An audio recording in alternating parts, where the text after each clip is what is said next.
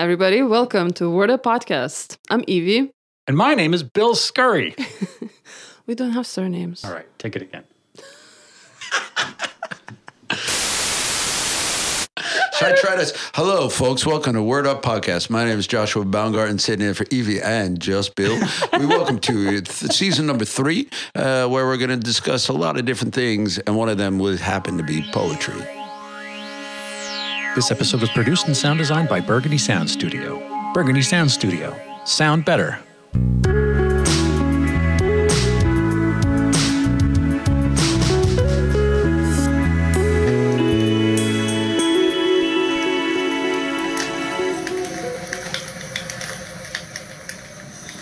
Hello and welcome to Word Up Podcast. I'm Evie And I'm Bill. and I'm super excited to kick off the season three with you, Bill. I'm very excited to be here, Evie. I think we're going to have a, uh, a great adventure, and it all starts now. Yeah, super exciting. I love the fact that you do the branding and it looks so great. And I feel like I'm really on the ground floor of this exciting launch for season three. Super exciting. And we're here with episode one with one and only man who goes by many names, but we know him as Joshua Baumgarten. That is his name, yes. Yay! it's nice to be here. Episode one, season three. Was I also episode one of season one? Yes, you were. This is an Wow. honor. This is the revisiting the new you. It's cool. It's already a, it's already a reboot, Yes. right? It's like Star Trek 2009 up in this piece. It's piece. like, let's catch up and see how life has fucked you over. Josh has been recast with a younger actor. So, how have you been? How has been uh, life past few years? Life, uh, yeah, f- prima, fine. Go with the, or as I like to say nowadays, go with the flow. Da-dum, boom. What? That's great, man. Ooh, tough room. I said it the other night. I said to somebody, I said, ah, go with the flow. And then the person overheard me. He goes, did you just say COVID the flow? And I go, yes, I did. Copyright. Boom. I'm out of here. And I, the money just started pouring in. Oh, Yeah. It's like there's somebody in China making T-shirts right now for me. Cafe Press or one of those small sites. No, but uh, I, I've been, uh, um, yeah, great. Knock on wood. Healthy, sane, fit, healthy family. You know. Yeah. Uh, yeah, it's great. and uh, I hear you close your store. I did. I closed in uh, this past January. I sort of got out right under the wire. It had nothing to do with COVID or anything like that. It just had to do with I was done. I had uh, reached the uh, sort of apex of my time there. I felt like I was just kind of passing the days by. Yeah. and which was not a bad place to pass the days by. Um, but you know, and it was we were in combination with the guys from the Mad Daddies, the barbershop, and my days turned into just watching uh, these, you know, white guys with beards.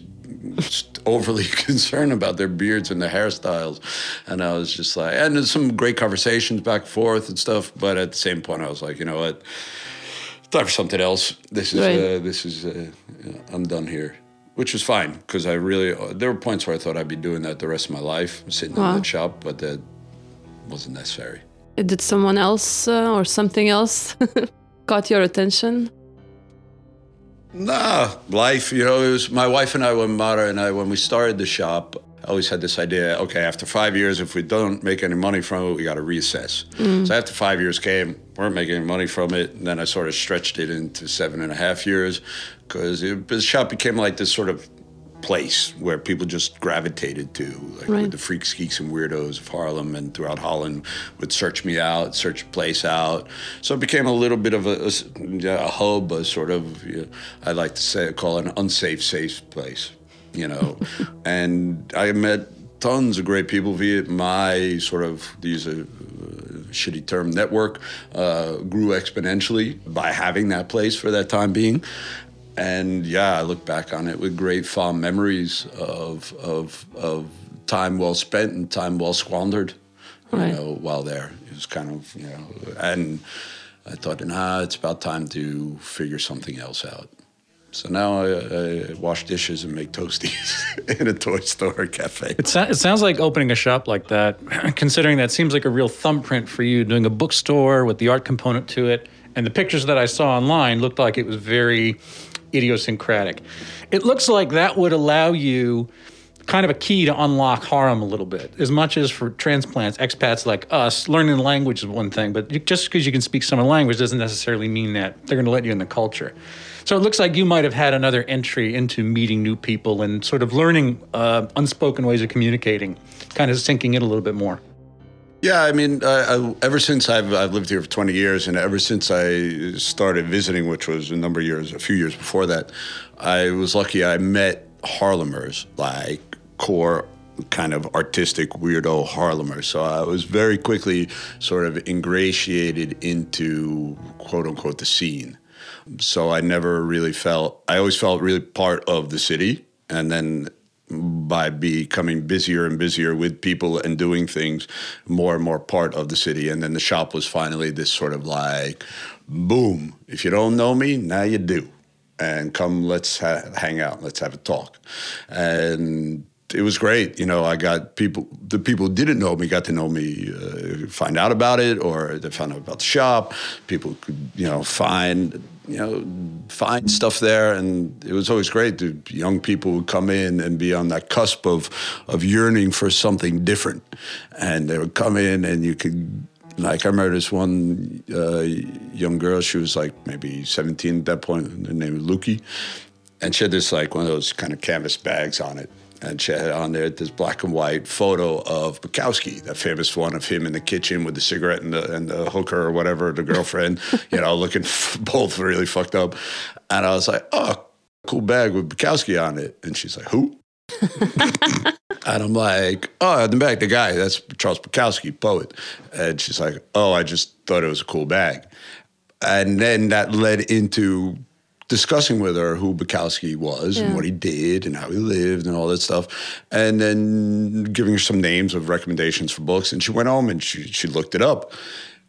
And then we became we she would come back off it and we became friendly and she started doing you know performance art spoken word with um, Naklik Spouse for a number of years and she went off to Arnhem to go to school art school and stuff so it was like uh, that to have played that tiny part in someone's, you know, cultural upbringing, whatever you want to call it. Yeah, that was that happened a number of times, and I love that aspect because I was at that age. I wish I knew somebody who would have sort of turned me on to something. Like a docent, a cultural docent. Yeah. And when I went to college, like we talked earlier, upstate New York, I was writing at that point, and I was like, I think I was about 2021, and I discovered Bukowski via, I think, a Chili Pepper song where they rhymed Bukowski with Forgot My House Key, you know, and it was something I was like, and then I saw a book in, in, I happened to actually be in City Lights bookstore on a road trip with some friends who were a bit older than I was and because I knew about the beats, but I didn't really know about the beats, but I knew about City Lights. I was like, we have to go there. And then I saw Notes of a Dirty Old Man uh, sitting on the shelf. And I saw the name. I was like, oh, oh that's who they're talking about. and then, uh, you know, then I would start going to just uh, Nelson's bookstore, and uh, it was on Central Avenue in, in, Albany, New York. And the guy had uh, an old guy, really nice guy, and he had this uh, huge Bukowski collection, beats and burroughs and stuff. But he had a personal uh, uh, correspondence with John Martin from Black Sparrow Press and he has so all these first editions and rare copies and small little booklets that they gave out or sent out on the holidays and stuff like that. So I started spending all the money my parents would give me for food and shit on books and go home and just read the Bukowski and kind of absorbed it and you know that whole thing of kind of walking in another man's shoes to you know absorbing your artistic uh, inspiration in pursuit of your own voice, so to speak. Mm yeah, and that led me into some trouble. but, but it was, um, but I remember the, the the teachers I had at school. I took like uh, I had a psych, psychology major and English minor because in English minor you didn't have to do like crazy papers, and I hate the long form. so, so I took these writing poetry courses, and I was writing pretty heavy Bukowski inspired stuff back then, and I was head passing out, and the other students were not there and where I was. And the teacher was like, what? You can't pass this. You can't do this. You can't say this. You can't pass this out. Or other teachers, I would ask, do you know, can you read my stuff? Do you know about who these people are? And they'd be like, no, we don't know. We've never heard of them. And I'd be like, what the fuck? Where am I? You know, but I believe that this was in the late 80s, early 90s. It was They uh, already made the movies about him. You know, he'd already been adapted. It's not like he was Yeah. an unknown quantity. well, Barfly, I don't know had been made by then. 87. Really? Yeah. It was 87?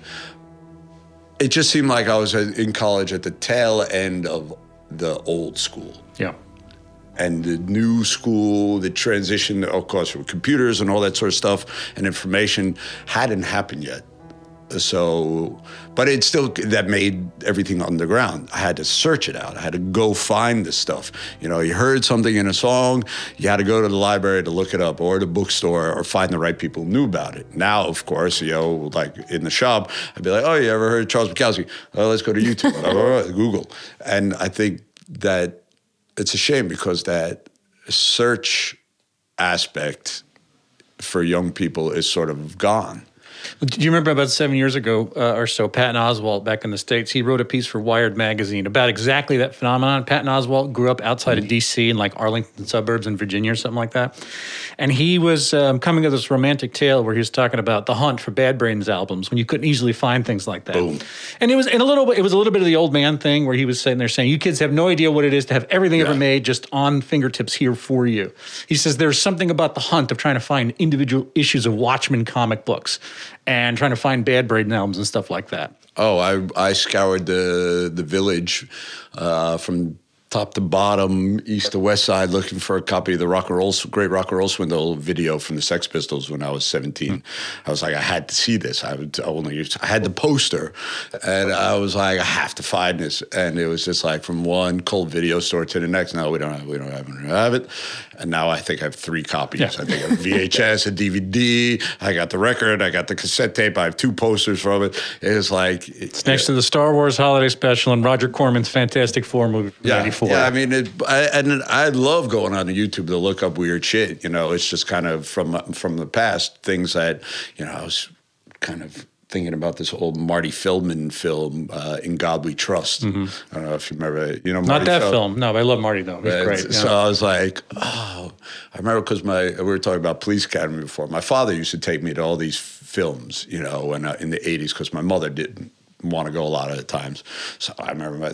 You know, the Police Academy and In God We Trust, and Red Dawn, you know, and then uh, a Creep Show, Stripes, you know, all these classic films Yeah. that would probably never be allowed to be made nowadays because they were just yeah, the 80s were a different time period, Yeah. you know, and I'm glad I grew up in a period where, okay, maybe some of it by certain standards is was sexist, possibly racist, not really, you know, but it gave me the opportunity to make that judgment for myself.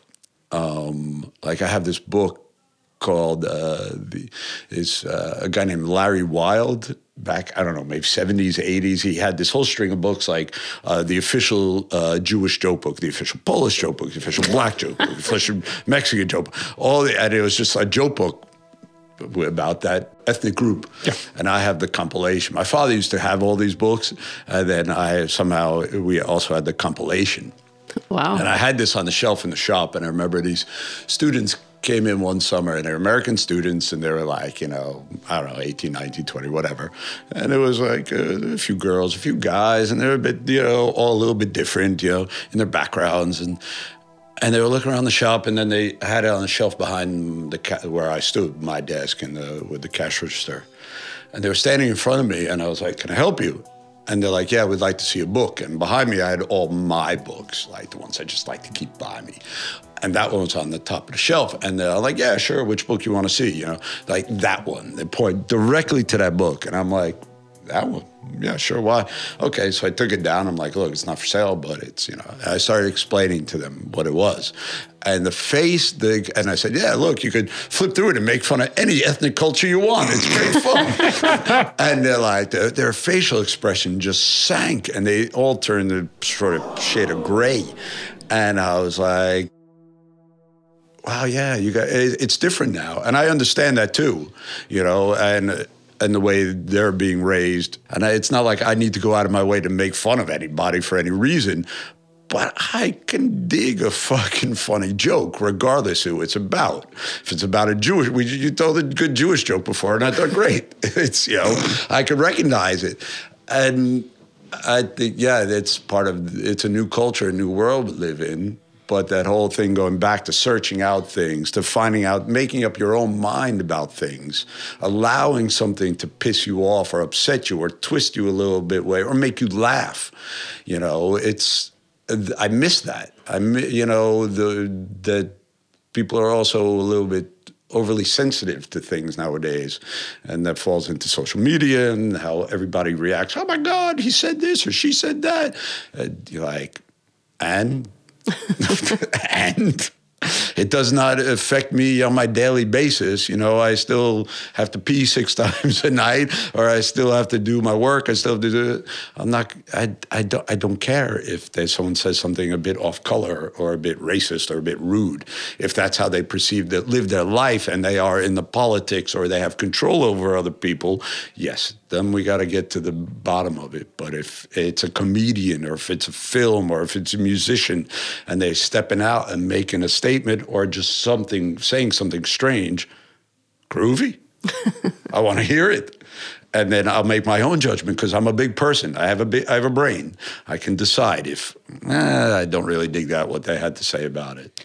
So I have, a, you know, your anecdote about the shop brings up an interesting point for me. I'm really curious about, as an expat, as somebody who set up an arts org, for lack of a better term, how did you? How did your art sort of synthesize in in a foreign country? I know you've been here for 20 years now, and you've sort of acclimated. You already, you know, got your legs underneath you.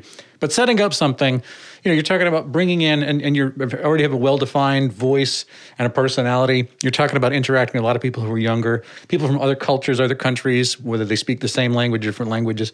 How did you sort of assimilate art-wise? I mean, has has this place paid off to you, and have you sort of paid out to it? Yeah, um, the the shop in, in itself was, was sort of a, an extension of what the Irrational Library as three words or two words put together is. You know, the Irrational Library was something when I told this story maybe on the last podcast or the last episode was it came out of my roommate and I Ross when we after college he went out west and I ended up following him a few a little bit later and we lived together while we were uh, in LA uh, for a few years. And we also jokingly name our apartments and like one it was a studio apartment where i lived in his walk-in closet uh, more or less. And there was a curtain separating it where he would be intimate during the night and i would get up to go to the bathroom and be like oh excuse me sorry. Oh okay right on. And then so that was the den of sin. And then we had a bigger apartment and we had a huge collection of books and uh, music and art and weird comics and films and stuff like that.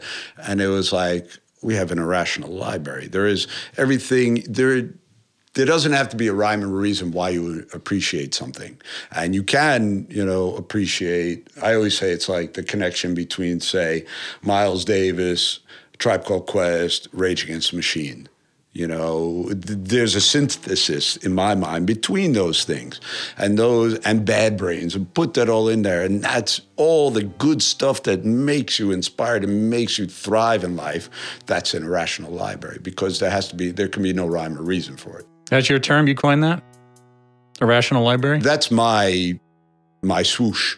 Yeah. No, it's it's hard. Look, it's hard to find a two word combination of something people haven't already, you know, fatigued to exhaustion. I've been using that since then as it started as our name of our apartment. And then when I was traveling, I used to write Ross letters and I would say from the desk of the Irrational Library. And then when I moved here, it became, and I started working at this place, the Fietsenfabriek, which was a sort of cultural underground place. I started doing performance nights and I started calling them the Irrational Library. Then when I opened the shop, I called that the Irrational Library. Now I have a band, I call that the Irrational Library. It's my sort of be all, end all term. Um, and the shop was an extension of my my brain, all the places that I visited by traveling and, and and collected stuff from, and I just put it to the walls. And it was like, this is the Irrational Library. It's like a piecemeal of just inspiration and from all different nooks and crannies. Let's pay, put it in, get it together. If it makes me happy, hopefully it makes someone else happy. And yeah, it just sort of, and being there and when people came in, hosting them, welcome, come on in. You know, or seeing people looking. We had this big window in the front, and you would see and all this weird shit in the window, and people standing there like, what is this place? kind of looking in, well, I don't get it, you know. And I would walk to, I would walk outside and go, "Hello, come on inside. It's a lot more interesting inside than outside." And they'd be like, "Oh, well, we don't know." I'd be like, "No, it's okay. Come in." and some would walk away, and some would come in. Yeah, yeah. And people would, some would be in and out in a minute. Some would spend three hours you know, you'd be like, oh, that person's still back there. You know, and they would come in, I'd offer them coffee or tea or a beer, and they'd be like, what? What are you talking about? I'm like, no, come on, if you're going to hang out, you need drink something, relax. You're, it's okay. But I, have been in a lot of art spaces that look really anodyne. Some of them do not look like you're walking into somebody's head. Anodyne? Anodyne, yeah, that sort of uh, a blank, beige, expressionless. Oh, yeah. You know, I mean, there's a, there's a lot of them back back home in the states, and it's like not all of them look like the way your shop did. Which you quite literally, it's your brain turning into the convolution of your brain going inside out. Yeah, and it's like walk into what my subconscious is, is telling me all the time. You guys get to share that too. Yeah, more or less, that's what it was. It was just sort of let's like come together and and possibly find something that gravitates to you. Um, and I used to write poems, just put them on the wall or put them on the uh, on the front window or in the bathroom. I mean, I wanted it to be. It just became this sort of like you came into something, you know, and. I wanted people to feel good about their experience, that they were from the hustle and bustle of all the other H&Ms and all the other shops and everything fine, get what you need wherever you got to go. But when you come here, it's going to be a different experience. Um, and if you bought something, great. If you didn't, eh, it's okay. If you left a little money for donation for the beer, great. If you didn't, eh, you know, I, I honestly didn't care. I just wanted people to feel like they'd spent some time during the day somewhere. And yeah, that's what it was. And it really, you know, a lot of times I had, I had kids bringing their parents you know, and their parents then kind of pulling me aside and thanking me for like being this sort of uncle, guardian, whatever person who, you know, introduced something to the kid or helped turn a corner for the kid. Or uh, we did internships all the time, you know, kid from different fry school or whatever school and depending on the kid, their interest, you know, what they got from the shop. But I always put them to work. I said, you know, okay, well, there's possibly nothing to do for a few hours, so make a poster. What am I supposed to make? I don't know. You tell me. You do it. take a look around the shop and take what you see and put that in a poster, and we're putting that poster on the door. We're going to make photocopies of that poster, and you're going to go around and, and flyer for me. Um, you play an instrument. Yeah, how many songs do you know? Uh, two? Great. End of your, over two weeks at the end of your internship, you're doing an in store. What do you mean? I mean, you're going to play those two songs and you're going to invite your friends and family to come check that out. You're going to perform in front of an audience for the first time. Oh, it was, it was, it was so cool to just to be able to see young people kind of like challenge them for a, a moment in time and you know, unfortunately, my my my own son has no fucking could give a shit about him. What is he a CPA or something? Uh, he's he's a great kid. He's yeah, but he's just has really no interest in it. You know, uh, he's 18. He's more into computers and gaming. Uh, my daughter Pippi, she grew up there as a as a baby. We had a box there, and I was changing poo diapers when people were coming in. I'm like, hey, welcome, excuse me. Oh yeah, that's shit on my hand, but just make yourself at home, you know. And so she's now very like vivacious and she's comfortable around people and she's always wanted to put on a show. So, you know, yeah, the shop was a, a, grand time. But yeah, when the whole Corona shit happened, I was so glad that I didn't have that extra stress to worry about. Um, so, what are you busy with now? Yeah, um, well, when the Corona stuff happened, I was kind of like, okay. Um, I was really, I've always, well, not always, but I, you know, I was always going to the gym. So that gym closed. So I started doing a lot of uh, YouTube videos, cardio work. Um, and I was sort of like this idea of like, all right, we're stuck at home, but I'm not going to get stuck. I'm going to get fit, stay fit. I'm going to get my mind in gear. I'm not going to mm-hmm. get depressed. The first two weeks, I think I was a bit weirded out. I was a bit like, I'm not going shopping. I'm not doing this. I'm not doing that. And then finally, I was like, you know what? Let's figure out how we can move with this. That's because you watched Plandemic and you know the truth now, right? Oh, I saw that come by. I haven't watched that yet. Is it? The, No, I didn't watch it. I, uh, you know, I, I oh, my we have a vacation house on a camping in the Betuwe that's in the middle of the country, uh, sort of, and it's beautiful, quiet camping. And we were going there every weekend to get out of town, and picking cherries from the tree in the spring, and in the summer there's a lake close by, so we had an escape, which was great. Um, to, to be able to function like that. Um, but I, so I started running and I started microdosing with psilocybin, and that was really cool. And I still am sort of on an off period with that, and I'm looking forward to getting back to it, taking more supplements. I got into this idea of like, all right, there's a lot of noise in this world. I'm going to get my brain rounded, sort of rough, smooth out the uh, the, the, the straight mm-hmm. edges, and just kind of focus onto where I want to be focused, and not what the what's I'm not going to let all this get too close to me or too inside of me.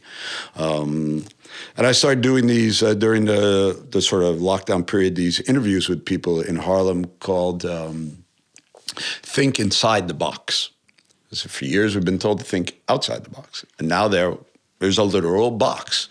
We are taped in. We're told where to stand. I'm a big fan of the box. Yeah, it so- works very well for a linear mind like mine. Yeah, so I was like, so I started interviewing people involved in the horeca and the cultural sector about how everything was happening uh, or affecting them, and that was great because it just got me out and about and hearing people talk, and I, and I just really simply just put it in an editing thing and didn't really cut anything out, and I made a drawing of the the head the title like real cheapo, but because I you know that's I just like to do things quick and then get it online. And that was really I did 11 episodes of that, and it just like with my phone with a microphone and the camera filming them, and then It's a great resource, right? It's amazing. it was uh, people really.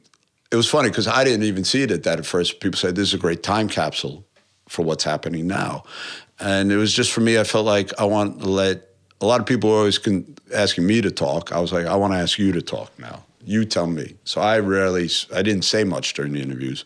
It was just let people talk and that was yeah it, was, it kind of it was that idea of like all right we got to keep this creative juice going let's let's keep these things going let's not worry about getting shut down or locked down or anything and we were busy with the band um, you know uh, we had recorded um, the uh, new album right before the shitstorm we gotten also a big subsidy for this project between the album and this uh, graphic artist named Trick to do uh, all this sort of what we call a sort of the album is called We Are Doomed. It's it's more enlightening than dark. Um, it, it, it's it's more it's it's what are we doomed for or to. Um, and Trick does these um, political oriented cartoons. So uh, our bass player Michel said it great when he said, "What Trick does visually, I do textually." So there's a perfect marriage between the two. And Trick and I uh, know each other for a number of years. So he's now what we what we put together was something I termed as pragmatic propaganda. a sort of uh, we want to do a propaganda show with all his artwork and our music, sort of in contrast uh, to all the propaganda that we're faced with now. With be it from the media or all the signs everywhere about the corona shit and everything, but to give it a little a little twist, give it a little accent, you know, in a different from a different perspective. So we're busy working on that. Uh, we have a number of the album's supposed to come out in January, and we're doing gallery shows because we figured the pop podiums are all going to be everything's push, push, push, push, and it's Right. like really to get your foot in is difficult. And we are a band that people claim to respect, but don't seem to want to so eagerly book, uh, which is fine. So, and now in galleries we have free spaces. You know, a trick and throw shit to the walls. We can build um, a performance you know, a pop podium you're in, it's like a fucking one band in, one band out. Now we're going to have an extended few days to do something with. So we could do a concert, we could do poetry reading. Our sax guitar player is a domine, so if we want to do Bible reading, we might do a Bible reading. We're just going to see what happens when we go into a town and start inviting people. That's so make, cool. Make a ha- make a happening. It's like that old school beatnik shit, you know. Make something happen instead of just people passively coming to watch a show. So hopefully that's going to continue. The Valley of the Dolls sequel. It's my happening, and it's freaking me out. so on that note, I hear you have something prepared for us. Is it from your new work or? Uh, yeah, that's yeah. I, I did some writing, of course, or con constantly. Well, not constantly, depending on what I'm doing. Uh, but I got this one piece I wrote recently, and it had to do with something that was going on in Haarlem uh, around the um, the new Stadsdichter, city poet. I'm not sure if anybody. It made national news, which was really kind of funny. Um, I was uh, asked to be amongst uh, a few other people on a committee uh, to choose the next the, the new Stadsdichter from Haarlem. In the past, it was like a, a sort of contest, or, or, or one of the wethouders or something uh, appointed it. So this year they decided we're going to do it differently, change up the rules a bit, and we're going to appoint a committee to to select one. And I couldn't compete for it because I write stuff in English, and they're like, "Well, that's one rule we're not changing." And I was like, "Fair enough." I was like, "Yeah," and I I always came to them with the idea of like, "All right." I get your point. But allow me, as a person who's busy with poetry in Haarlem, write as I write, and then work with a Dutch poet to translate. Because then we offer something to the city that is increasingly inhabited by expats who do not right now speak Dutch. But we would love for them to be involved and feel involved with our city. Let's speak to everybody together. No, it moet in Nederland zijn. I think, okay. But it made me think, why do I need to want something so bad that I already am? I am already one of Haarlem Stad's uh. It, it's just who I am and how I act, or, or what I what I do with the city.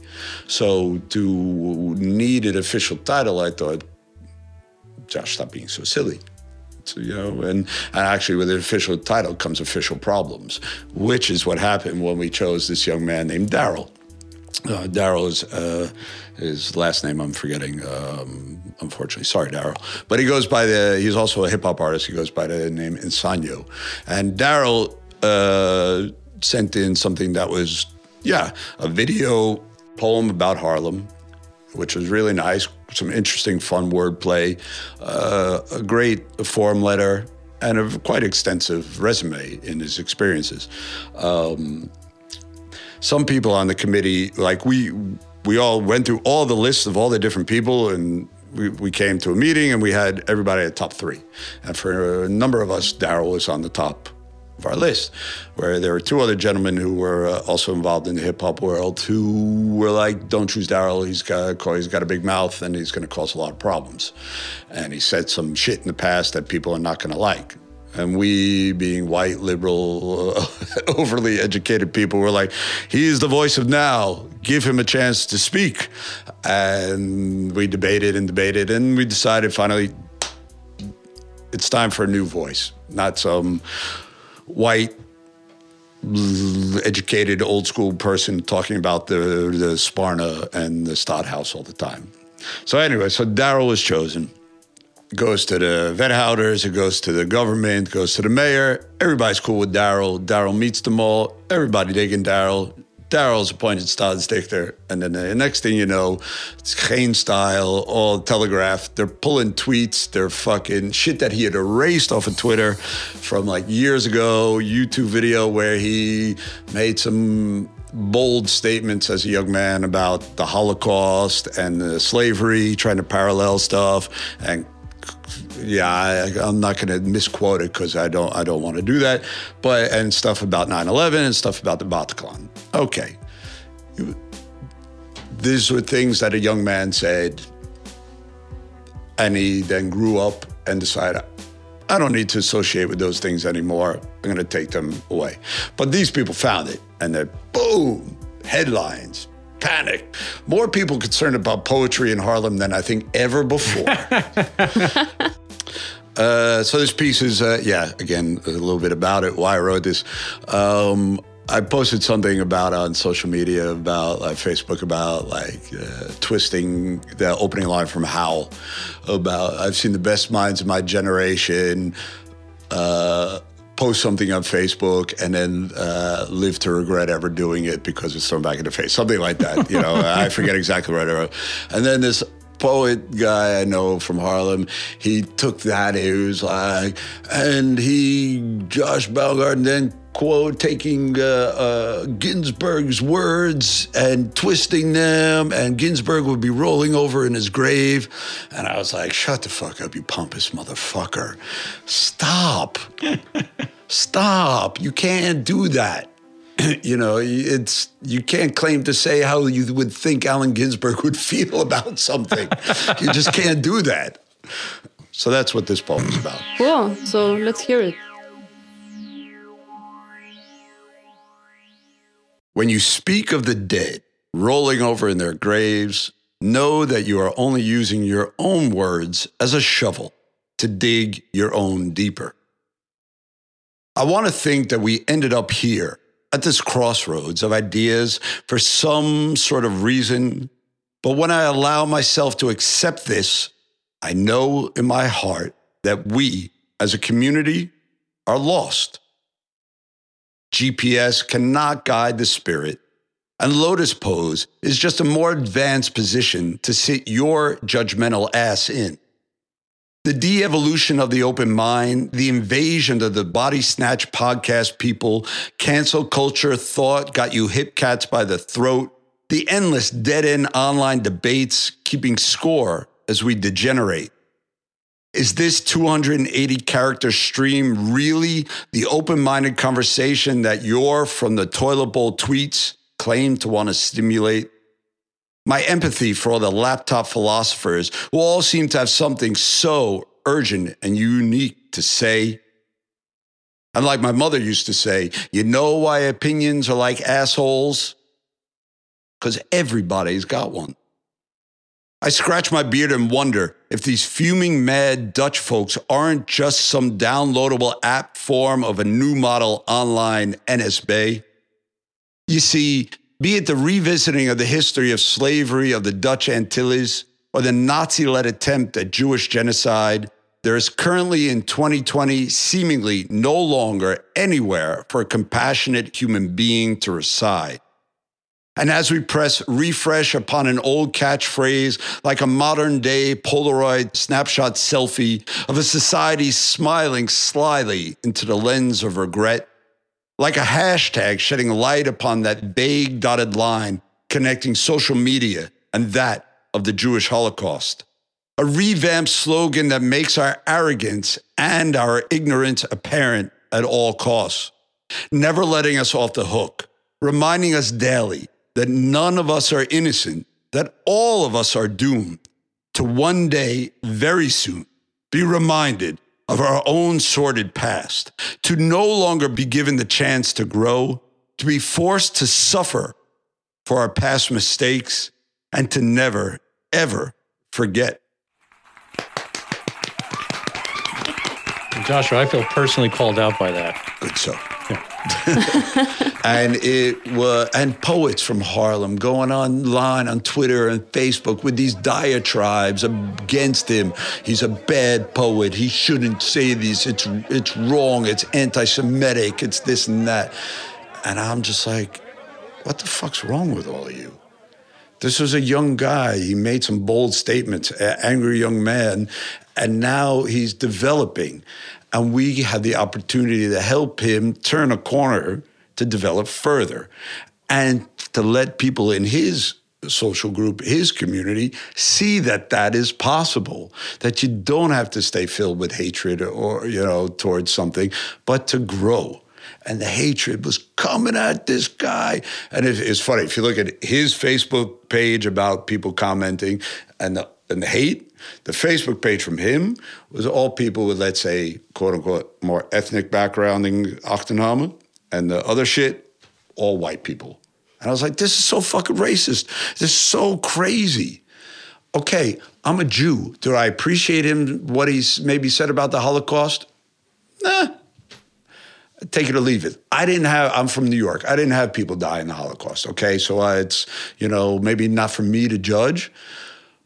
But I th- it's the, the thing with the Holocaust is that everybody's always saying, never forget, never forget. And then the moment someone brings up slavery, they're always like, let's not talk about that. Get over it. Yeah. I think, yeah, there really is something wrong with that. You know, if one's never forget, the other one also has to be never forget. And let's talk about this shit. So it's not a matter of never forget, but let's get on. You know, let's make sure that generations continue to know about these things, but don't aren't anchored in them. Um, so yeah, that's a lot. And then I tried to stay out of the conversation on social media because I think that's a cesspool. But I did right as I tend to like to react is put it into my words, put it into poetry, and then throw a few zingers out at the fucking douchebags out there in the world. You know, it's a really one last thing about this whole situation with uh, the Stadsdichter was. It was, uh, I think he was announced on a Thursday or a Fri- I forget, but it was Friday afternoon. It was 1.30 in the afternoon, and I was taking a little power nap before I went to pick my daughter from school. And my phone rings, I hear trill. I never have the ringer on, and I pick it up and I look, you know, my eyes. It says private number. I'm like, uh, click. Yeah, I met Josh, and then I heard this sort of click or something, and a recording starts, and in a somewhat robotic female voice, it says, "You are a disgrace to the Jewish community. You are a disgrace to the Jewish community. You are a disgrace to the Jewish community." Over and over and over. I start laughing. I'm like, fuck you. After the fact, I thought I should have said, Mom, stop it. I'm never going to marry a Jewish girl. Yeah. um, but I was just like, I don't know who sent that. And I'd never heard of the CIDI until after, till I told people about this. And I was like, you know what? If you're the Jewish community out there, I don't want anything to do with you. You're not representative of the Jewish community. You're fucking you're garbage. You don't attack a fellow Jew like that. You call me on the phone and you ask me, hey, what the fuck's going on? Why are you supporting this kid? You know, and then allow me to ex- tell you why. Because that's how people should act. Be you Jewish or non-Jewish, it doesn't matter. You don't fucking send someone a robocall like that. I mean, it's like it's embarrassing if that's coming from a community. I People was have like, too oh, much man. time on their That's a great robocall, though, man. I wish I could receive a call I like know, that I was like, oh, you finally found out exactly who I am. Yes, I am a disgrace to the Jewish community. you worked hard to be that, too. Look at all my tattoos. you can't be buried in consecrated ground. That's not going to happen. exactly. So anyway, So is this piece uh, part of the album? Your new upcoming no. album? Uh, there are 13 numbers on it, um, and it's a short. It's our shortest album. It's like 33 minutes. Uh, numbers are a bit more aggressive, faster, uh, more guitar driven than the previous album. Uh, but yeah, it's very. All the text, except one song, was written uh, last year, more or less. So, and when we made the album, and then it sort of then Corona happened, and all the stuff with the social unrest and Black Lives Matter stuff, and uh, you know all that crazy racist shit going down in America and or, well around the world, even Yeah. here now. Um, I felt like ah, yeah, sometimes yeah, I, do, uh, I can't claim to be paranormal or anything crazy like that, but I do believe that you can, uh, an, an artist can tune into the universe, and the universe will kind of uh, answer back, and then you you see what's happening around you, and even though something might be happening today, the rest of the world might not pick up on it till five months later. And, but as an artist, that's your responsibility to pick up on it ahead of time. Yeah, I really like social media circle jerk, and I especially like the video that they cut together for that. It was just like a fucking hoot the entire thing. It's That just, was so much fun to make. Yeah. It was just like me and my film editor guy, this guy Ellard, sitting there one night drinking beer. I go, let's find the most stupid people doing the most stupid yeah, I've shit. seen about half of those, but it's like doing supercut is perfect, and it you know with the syncopation of the song, it just nails the message. Thank you. Thank you. Yeah, we're going to film a new video for the title track We Are Doomed um, in a few weeks. And we have another one.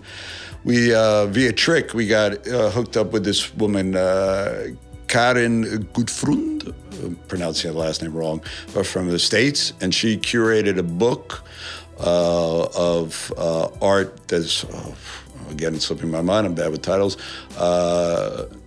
About anti-Trump art from around the world, and it's thick book. And we, uh, some, she asked uh, via a trick, we got in contact with her, and she asked us to submit a song for a, a video teaser.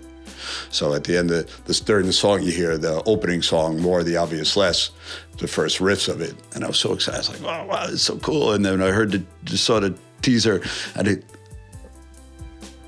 my voice isn't in it. it's just a.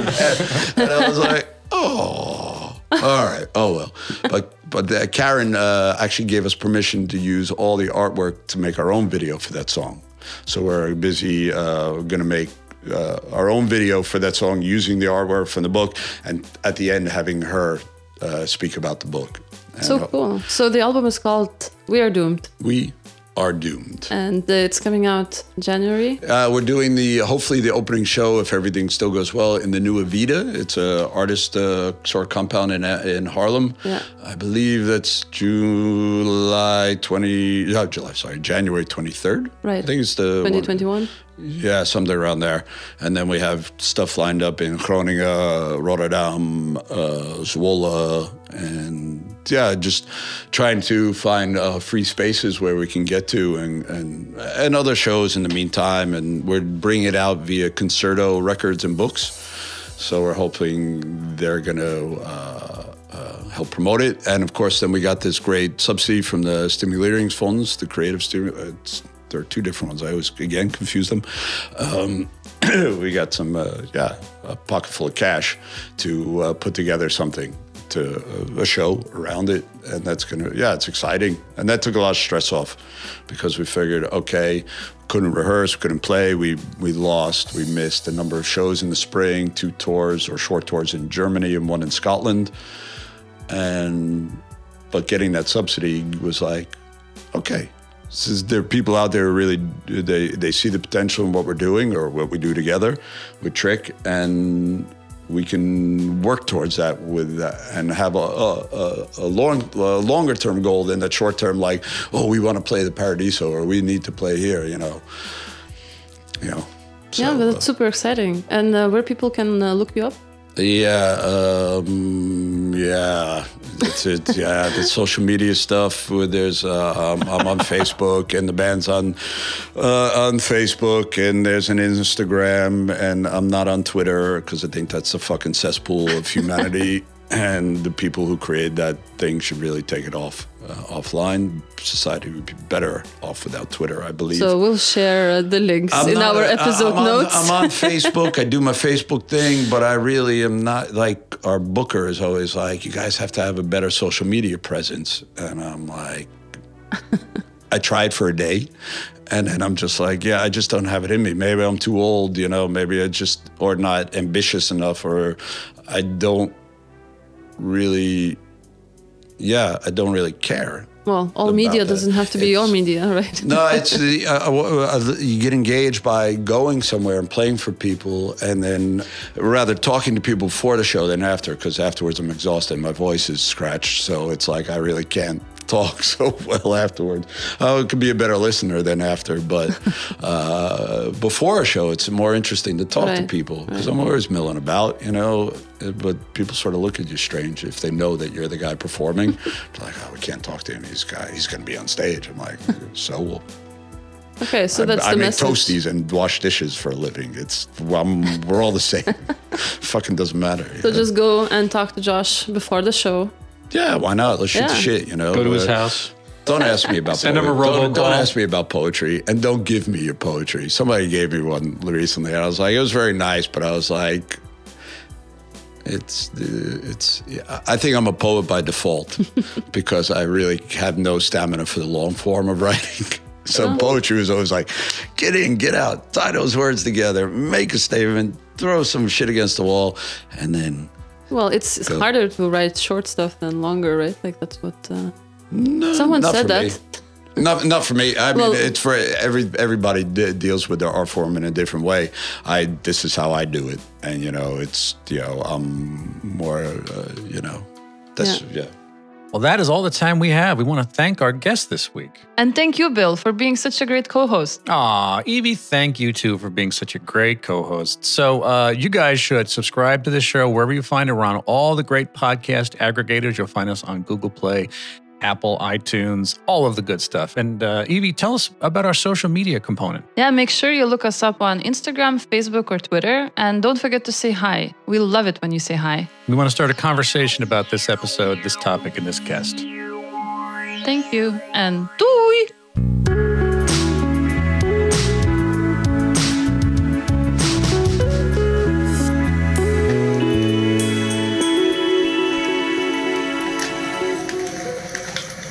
Ladies and gentlemen, thanks for listening. My name is Joshua Baumgarten. This has been Avian Bill sitting here quietly the whole time, listening to me ramble on. Neo's doing the tech. Support Word Up. Uh, look it up online. Hopefully, they'll be back in Checkpoint Charlie coming soon. Uh, power to the people. Uh, stay sane. COVID, the flow, and uh, Cap- l'chaim. copyright 2020. Do We're out.